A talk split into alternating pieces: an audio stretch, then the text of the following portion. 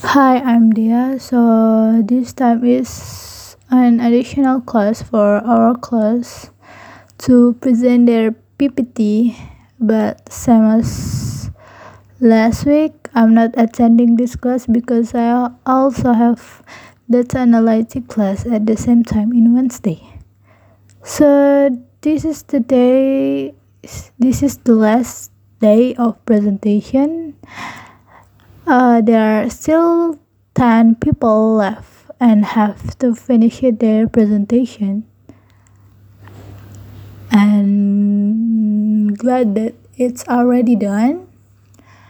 And for the next task, that there will we have a final project that we have to record ourselves to do presentation in Microsoft Online and use rehearsal coach feature and we have to uploading the video on Sham OK and also on OneDrive.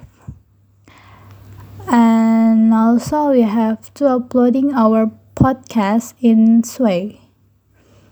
So that's all for me. Thank you for listening my podcast